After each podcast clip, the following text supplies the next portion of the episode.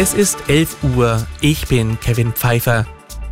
Nach der tödlichen Katastrophe rund um einen Hilfskonvoi wollen die USA die Zivilbevölkerung im Gazastreifen aus der Luft versorgen. Das kündigte US-Präsident Biden an.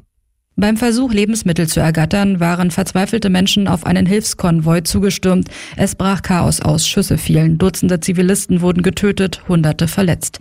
Israel erntete massive Kritik. Damit mehr Hilfsgüter ankommen und besser verteilt werden können, wollen auch die USA ähnlich wie Jordanien und Ägypten per Luftbrücke zunächst Lebensmittel über dem Gazastreifen abwerfen.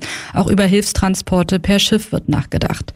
US-Präsident Biden fordert außerdem von Israel mehr Lastwagen und Wege für die Hilfe. Katrin Müller, Nachrichtenredaktion. FDP-Verteidigungspolitikerin Strack-Zimmermann hat vor Naivität bei Spionage und Cyberangriffen gewarnt. Spionage gehört zu Russlands hybrider Kriegsführung. Daher ist es nicht überraschend, dass Gespräche abgehört werden, sagte die FDP-Politikerin dem Redaktionsnetzwerk Deutschland. Sicherheit und Spionageabwehr müssten deutlich erhöht werden. Deutschland sei auf dem Gebiet offensichtlich vulnerabel.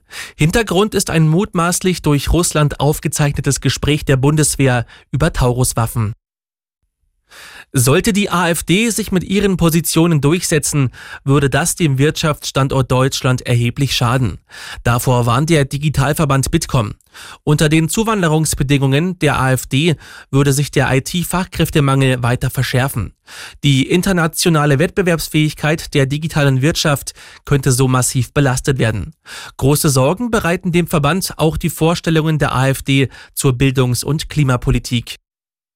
Bei der Fußball-Heim-EM im Sommer werden rund 650.000 Fans aus dem Ausland erwartet. Das geht aus einer Berechnung des Leibniz-Instituts hervor. So könnte etwa eine Viertelmilliarde Euro an touristischen Mehreinnahmen reinkommen, berichten die Funke-Zeitungen. Wirtschaftlich wäre das zwar nur ein kleines Plus, trotzdem setzen sich Wirtschaft und Bundesregierung einige Hoffnungen auf die EM. Läuft es gut für die deutsche Mannschaft und das Wetter spielt mit, könnte sich die Stimmung im Land verbessern.